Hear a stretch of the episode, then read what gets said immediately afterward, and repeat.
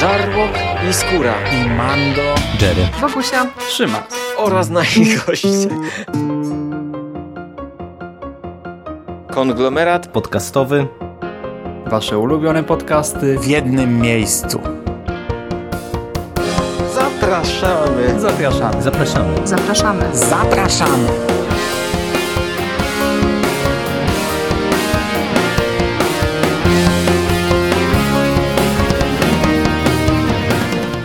Witamy w konglomeracie podcastowym, czyli na platformie, która zbiera wszystkie Wasze ulubione podcasty w jednym miejscu. Po tej stronie mikrofonu Hubert Mandos-Pandowski. Cześć Hubercie. Cześć. I Szymon Szymaś-Cieściński, czyli ja. Witamy również. Spotykamy się dzisiaj, by niejako zakończyć temat Spider-Versum. W konglomeracie podcastowym chcielibyśmy dziś omówić album Spider-Man 2099 z podtytułem Spider-Versum właśnie. On się u nas w Polsce ukazał z numerkiem drugim i zbiera zeszyty od 6 do 12 z tego cyklu Spider-Man 2099 ze scenariuszem Petera Davida i ilustracjami Willa Stineya. Tym razem już pierwszy zeszyt wrzuca nas w wydarzenia, o których rozmawialiśmy ostatnio przy okazji albumu Amazing Spider-Man Spider-Versum. Przypomnijmy może króciutko. Dziedziczący, a więc rodzina Morluma rozpoczęli wielkie łowy i próbują pojmać trzy wyjątkowe, niezwykłe inkarnacje Spidermana, zabijając po drodze wszystkich pozostałych. I w trakcie tych wydarzeń opisanych w Amazingu Miguel O'Hara wraz z Lady Spider i Sześciorękim Peterem Parkerem udają się do roku 2099, by tam przy użyciu najnowszych technologii zbadać ciało jednego z dziedziczących, lecz no oczywiście nie ma lekko, nagle padają ofiarą ataku Demosa, a więc jednego z rodziny dziedziczących, i dwa zeszyty zostały poświęcone właśnie temu starciu i wszystkim jego konsekwencjom. Kolejny zeszyt wyjaśnia, gdzie i w jaki sposób udało się naszym bohaterom naprawić Leopardona, a więc tego Megazorda japońskiego Spidermana, tego wielkiego robota, który widzieliśmy w Amazing Spider-Man Spider-Versum. A kolejne zeszyty już pokazują troszkę inną fabułkę, ale do tego może przejdziemy za chwilę. Na razie skupmy się na tych trzech uzupełniających. No i co powiesz, Mando? Oceniam raczej umiarkowanie dobrze. Zresztą cały komiks oceniam umiarkowanie dobrze, ale do reszty przejdziemy. E, narzekałem przy tym głównym Spider-Versum trochę na to rozwodnienie właśnie, że kilka e, grup takich istotniejszych znika z komiksu i e, jest to zrobione właśnie pod te dodatkowe tomy. E, dostajemy takie lekkie dziury fabularne. No i teraz jedną z tych, z tych dziur, akurat konkretnie dotyczącą tej trójki, czyli sześciorękiego Spidera, który w zasadzie wiele tutaj nie zrobił. Spidermana 2099 i Lady Spider mamy zapełnioną.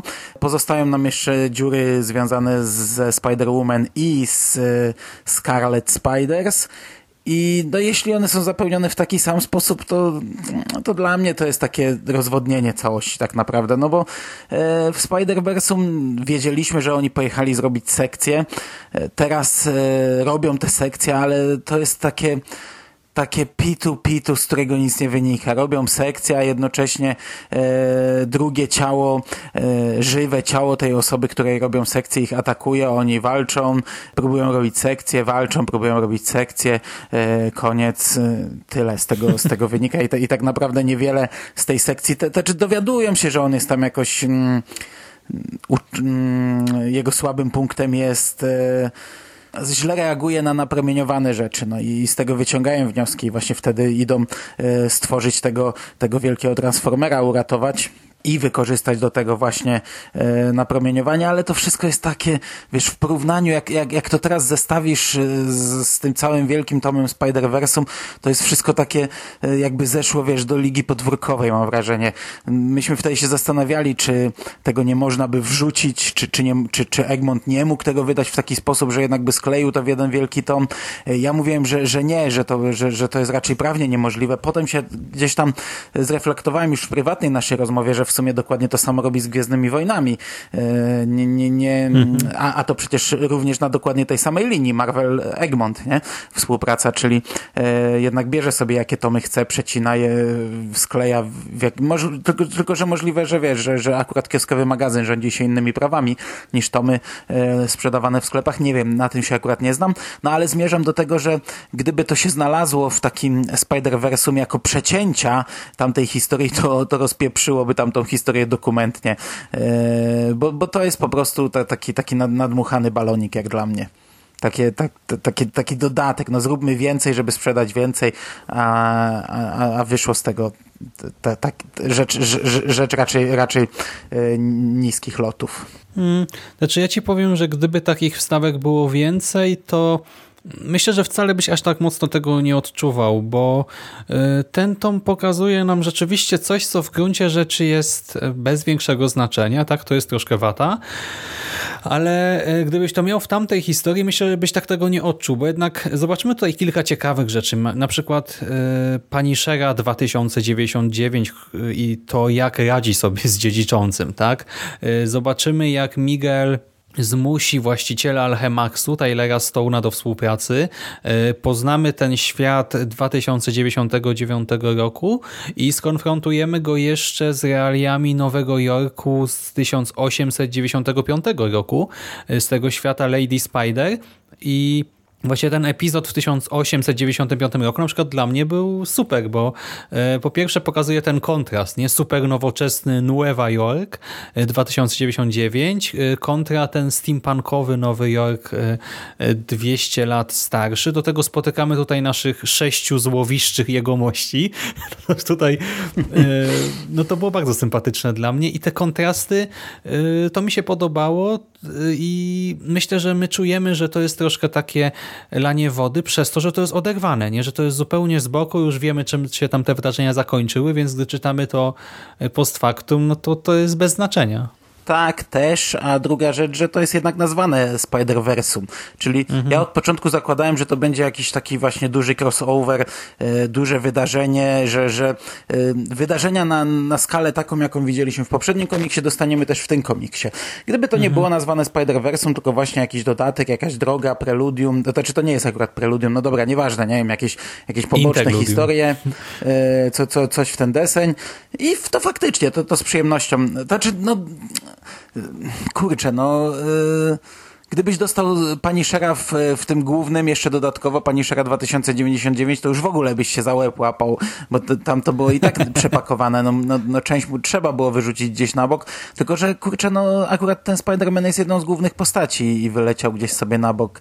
E, nie wiem, no, no mam takie, takie mieszane uczucia raczej po tej historii, a, a już w ogóle znaczy teraz wejdę, wejdę w, w, coś, czego pewnie nie powinienem się czepiać, ale połączenie pomiędzy naszym światem, a, a naszym światem za y, 80 lat, to też jest y, głupiutkie. No, no, ja wiem, ja wiem, to się na tym opiera, całe, całe to się na tym opierało i, i tak naprawdę w finale Spider-Versum też mieliśmy taki y, konflikt czasowy. Y, Peter Parker i Otto Octopus to nie była jedyna postać, która w dwóch formach znajdowała się w tym samym czasie i wtedy to chwaliłem, ale to jest głupiutkie, no takie łączenie się e, z bohaterami, którzy znajdują się w innym czasie na tej samej ziemi. Tak naprawdę, wiesz, e, ten dziedziczący to tak naprawdę jak umarł, to nie powinien się odrodzić. Powinien leżeć w tym 99 przez następne 80 lat i dopiero wtedy się odrodzić, jak czasy się zrównają. Chociaż z drugiej strony dziedziczący ale oni się są chyba... jakoś, nie? To było no tak, tak, że ale, bardziej ale, wypuszczali ale on w nowe... 2014 jeszcze nie umarł.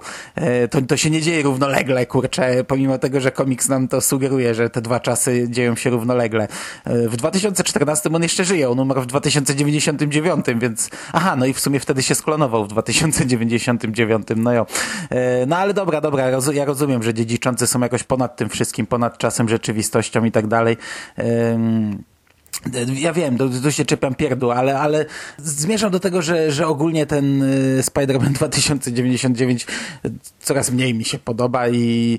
I ty mi jeszcze zwróciłeś uwagę, skoro już mówimy o tych różnych problemach z multiversum, na to, że y, my jesteśmy w przyszłości Ziemi 616, ale ta przyszłość się nazywa Ziemia 928 i żeby było zabawniej, to ten rok 2099 ma jak gdyby jeszcze swoje dwie wersje. i jedna zostanie potem jeszcze nadpisana. E, no i to rzeczywiście też tak troszkę już mąci, nie, czytelnikowi, bo gdy tutaj otwieram, e, sam mnie pytałeś, nie, po tworzeniu albumu, dlaczego jesteśmy na Ziemi 928, co tutaj się stało, tak, czy to jest inna Ziemia, czy co? I rzeczywiście, a czy może czytelnik w Stanach, czy ktoś, kto śledzi wszystko tam na bieżąco e, z Marvela, to jakoś się w tym orientuje lepiej, ale dla kogoś, kto by kupił tylko te serie i nie wiem, nie śledził żadnych tam Marvel Wiki w sieci, no to może się pogubić, nie? Mhm, no to tak jest. Dla, dla osób, które czytają tylko Spidermana, a ja na takie rzeczy zwracam uwagę jak numerki, no to pierwsze co, to się zastanawiałem, czemu ta Ziemia ma taki numer. Nie miałem pojęcia. Sprawdziłem dopiero. Znaczy, no ja wiem mniej więcej, co się wydarzy, do czego prowadzą e, tajne wojny, ale mm, wiem to w ogóle, a nie w szczególe. Hmm. No ale dobra, no to przejdźmy do tej drugiej części. E, tego tomu i w niej Miguel powraca do roku 2099 i spostrzega, że jego świat został zniszczony, że coś poszło jednak nie tak w tak zwanym międzyczasie. E, jego świat praktycznie przestał istnieć, zamienił się w jakąś e, postapokaliptyczną ruinę, a tymi zgliszczami włada Maestro. Maestro, czyli jedna z inkarnacji Halka właśnie z przeszłości i tym razem Miguel będzie musiał wrócić do przeszłości, by spróbować naprawić przyszłość. No i co powiesz na to, Mando? No i właśnie to, pomimo tego, że się komplikuje, i, i, a, a, a ja po pierwszym tomie się obawiałem, że to wiesz, będzie, ta seria będzie cały czas e, mało skomplikowana, czyli życie Miguela w naszych czasach i Mm, w, i wiesz, próba obronienia dziadka, no tutaj się komplikuje dużo bardziej, to pomimo tego to mm, mnie to średnio interesuje, tak szczerze i, i, i zaczyna mi się chyba za bardzo to komplikować i to tak w taki sposób głupiutki. No, e, nie wiem tak naprawdę co myśleć. No, Spider-Man cofa się do naszych czasów, e, znów e, wchodzi w spodnie siebie tak naprawdę, no bo jego poprzednia wersja zniknęła, no to on kontynuuje to, co przed chwilą tam robił. I teraz zaczyna zastanawiać się, czy to nie jego czyny doprowadziły do tego upadku świata i czy e, teraz powinien zmienić to, co już zapoczątkował, czy nie powinien tego tykać, czy on zawsze tu był, czy, czy nie, czy on teraz zmienia przyszłość, czy nie, czy ta przyszłość zawsze tak była napisana, a jednocześnie yy, na boku gdzieś tam zmienia całkowicie przyszłość, no bo postanowił wyleczyć swoją sąsiadkę z raka, więc przywiózł z 2099 lekarstwo, czym no, całkowicie przecież zmienia przyszłość, e, skoro zostanie w niej osoba, która, której tam nie powinno być. Ja nie wiem, czy oczywiście, czy to będzie miało duże konsekwencje, no ale, e, no ale konsekwencje mieć będzie miało, czyli nadal robi gdzieś tam jakieś swoje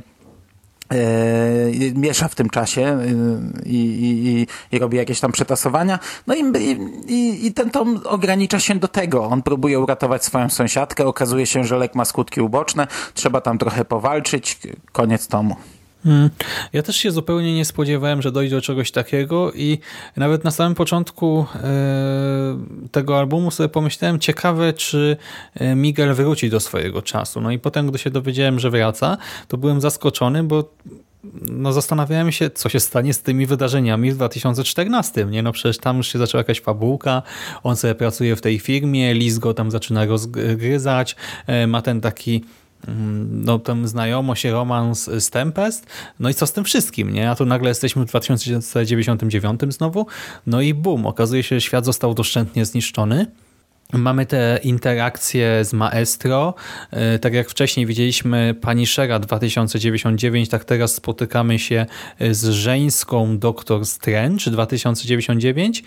E, no i powiedzieli, że się dużo rzeczy komplikuje. Właśnie tutaj nie mamy masę jakichś e, intryg, zdrad, oszustw, manipulacji, kombinacji i e, w sumie do, w ogóle nie wiem, do czego to prowadzi, bo to zostaje urwane. Potem przenosimy się do 2014 ponownie e, i zeszyty w świecie Petera e, dla mnie to była trochę zapchaj dziura, bo tutaj nasz scenarzysta, czyli Peter David, postanowił dać nam widowiskowe, sparcie, widowiskowe starcie dwóch, dwóch owadów, e, troszkę rozwinąć tę relację między Tempest e, a Miguelem i to się czyta przyjemnie, ale ja czuję, że akcja się w ogóle nie posunęła do przodu. Okej, okay, to wszystko może mieć konsekwencje w przyszłości, może mieć nawet ogromne konsekwencje, ale no dla mnie w tej chwili to jest takie, wiesz, czytam o niczym trochę. No to jest przyjemne, ale absolutnie nie fascynujące e, i nie sprawia, że jakoś o tym myślę po zakończeniu lektury. Wręcz przeciwnie, odłożyłem ten album i tak, no tyle, no, koniec. No dlatego ja trochę byłem zawiedziony tym albumem, tak szczerze, no bo spodziewałem się, tak jak mówię, trochę powtórki z... To znaczy, gdy już przeczytałem Spider-Versum y, to właściwe, no to już wiedziałem, że, że nie mam się co spodziewać powtórki, ale gdy siadaliśmy do tych komiksów i, i wiedziałem, że przed nami taki, takie wielkie połączenie tych dwóch historii, no to spodziewałem się, e, że, że, że wiesz, że ten tom też wgniecie mnie w laczki, a tak naprawdę miałem wrażenie, wrażenie, że czytam cały czas takie, tak, takie, takie pierdółki, bo wiesz, nawet jakbym się na chwilę cofnę się jeszcze do te, te, tych pierwszych trzech zeszytów. Okej, okay, ta akcja w 1895 była fajna, ale dla mnie była zbędna, niepotrzebna. No ja, nie wiem, interesuje cię, żeby poznać historię Osborna z XIX wieku? Bo mnie to nie interesuje. Ja już historię Osborna poznałem w tylu wersjach, że to jest rzecz dla mnie kompletnie zbędna, do której, która tu jest urwana, ucięta i ja ja nie wiem, czy tam gdzieś planują do tego wracać, czy nie. Ja nie, nie odczuwam potrzeby, żeby poznać dalszy ciąg. E, wydarzenia w naszych czasach e, nie, stop. Wydarzenia w tej, w tej przyszłości zniszczonej, okej, okay, one są fajne, ale szczerze mnie one też jakoś szalenie nie interesują, e, co tam się wydarzy. No, no kurde, no. Albo to zmieni, albo tego nie zmieni. No, to jest przyszłość. Przyszłość w ciągłym ruchu jest, nie? E, no, nie wiem, no ja, ja naprawdę po odłożeniu tego tomu miałem takie okej, okay, spoko, dobra, fajnie. Siedem zeszytów przeczytałem, spoko. Tyle. Dobra, bo tak narzekamy, narzekamy na tę fabułę, e, to może coś o stronie graficznej powiemy. I tutaj to, to, ja to, jestem... To ja będę bardziej narzekał. Okej. Okay. Nie, to ja ci powiem, że jestem raczej na tak. E, to, co mi się najbardziej podobało, to właśnie te kontrasty. To, że pokazano nam e, trzy, nie, cztery w sumie różne światy, bo mamy ten Nowy Jork futurystyczny 2099, y, ten Nowy Rok y, postapokaliptyczny 2099, Nowy Rok steampunkowy 1895 i ten taki bardziej tradycyjny 2014 i ta scenografia, to jak to się tutaj zmienia, y, to do mnie przemawiało. Przyjemnie było zobaczyć też te alternatywne wersje Punishera, Doctor Strange, czy nawet tego właśnie Harolda Osborna, bo to nie był Harry, nie, to był Harold Osborn i jego ojca. E, świetnie też wyglądają okładki, chociaż za okładki akurat e, odpowiada ktoś inny. One zostały tutaj dołączone do albumu. Jedna jest w środku i właśnie oddziela te trzy zresztą od pozostałych, a reszta jest na końcu. I to są okładki Francesco Matina e, i one są o tyle wyjątkowe, że utrzymane w takiej mrocznej stylistyce, e, w ciemnej kolorystyce e, i też mają taki lekko futurystyczny styl. To nawet nie jest e, ten sam mrok, co lekko tam gdzieś przy Superiorze się pojawiał, tylko one tutaj naprawdę robią wrażenie czegoś skierowanego dla dorosłych, co w sumie możesz teraz skrytykować, nie? bo to nijak nie przystaje do fabuły, ale no, same te grafiki okładkowe Matina bardzo mi się podobają a ja mimo wszystko trochę pomarudzę. Okej, okay, kolorystyka jest bardzo podobna do tego, co w pierwszym tomie yy, i, wiem, wtedy to, to stawiałem na plus. Okej, okay, spoko, dobra, to, to jest charakterystyczne dla tej serii, niech sobie będzie. Yy, przy czym ja na przykład nie odróżniam tak tych światów. Dla mnie one są wszystkie mniej więcej na jedno kopyto. Otwieram na losowych stronach i, i to jest wszystko w ten sam sposób kolorowane, e, rysowane i tak dalej. No okej, okay, ten, ten postapokaliptyczny ma, ma to zielone tło, które wyróżnia go, więc od razu wiemy, że, że, że to jest e, ten świat, ale dla mnie, nie wiem, e, świat z XIX wieku kolorystycznie wygląda identycznie. Po, poza strojami i słownictwem i nazwiskami, no to on się dla mnie nie odróżnia. A druga rzecz, ty to krytykowałeś w poprzednim Spider-Versum, ja jednak chwaliłem, czyli czasami zagranie sobie z perspektywą, czyli e, do, konkretnie przywoływaliśmy scenę, gdy do tego bezpiecznego świata wchodzi ojciec tych dziedziczących i, i on się wydaje taki gigantyczny, taki, taki ogromny. Ja sobie to wtedy przeglądałem i mhm. to, to, no, to było dość ciekawie zagrane, bo tam ten moment, gdy on wchodzi, to tak naprawdę nie widać żadnego innego bohatera.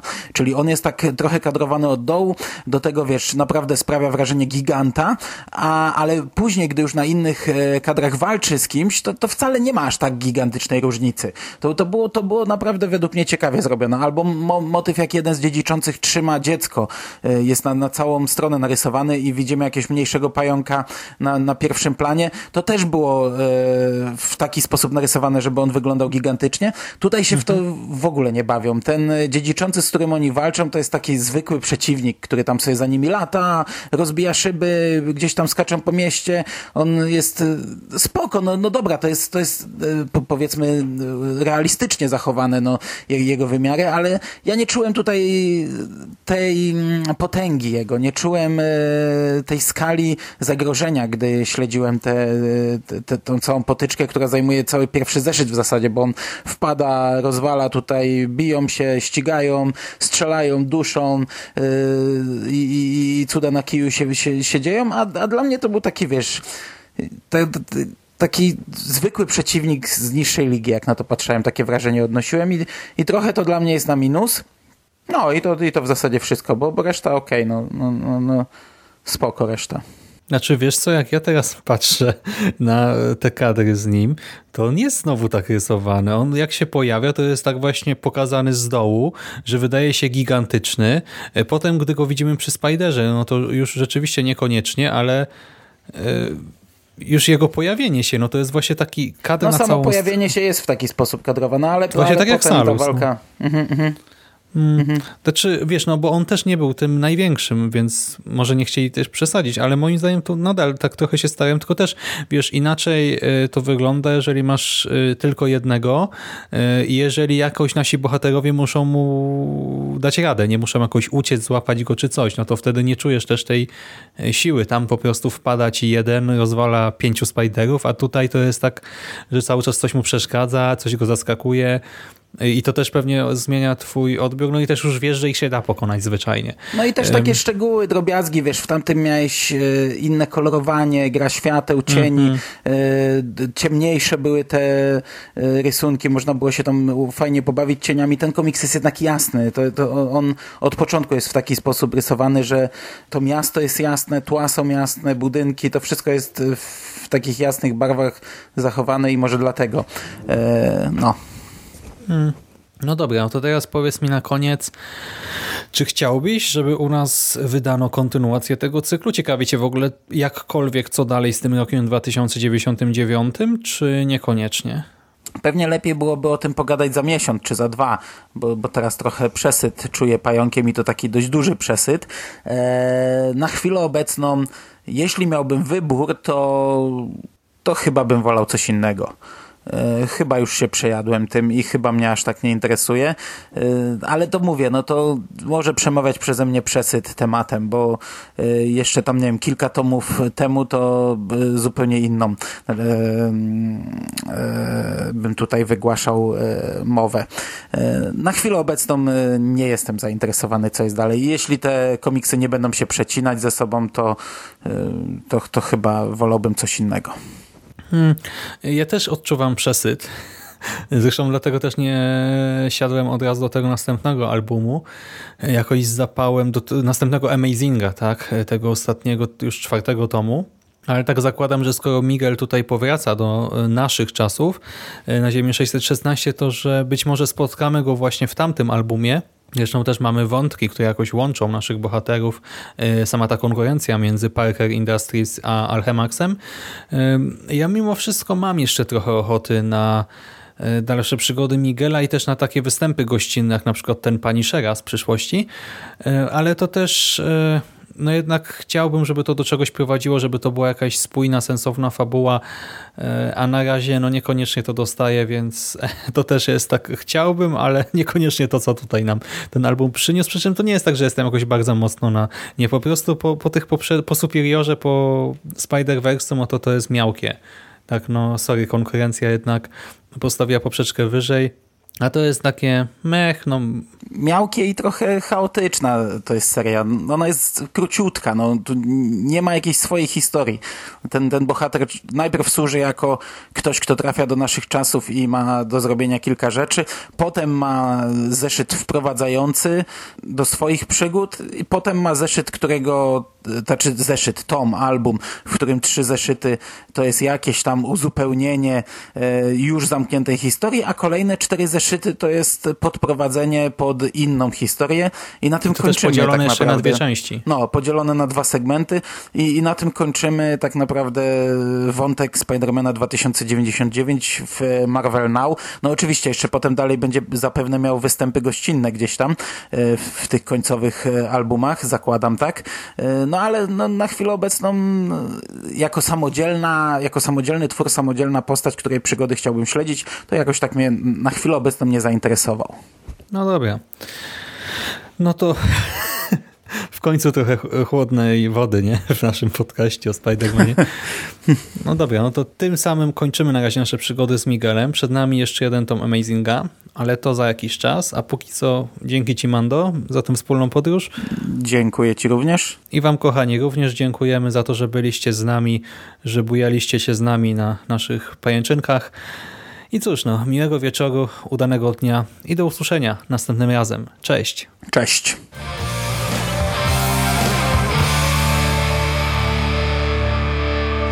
Finished? That's it, man. Game over, man. It's game over. What the fuck are we gonna do now? What are we gonna do? It's over. Nothing is over! Nothing! You just don't turn it off!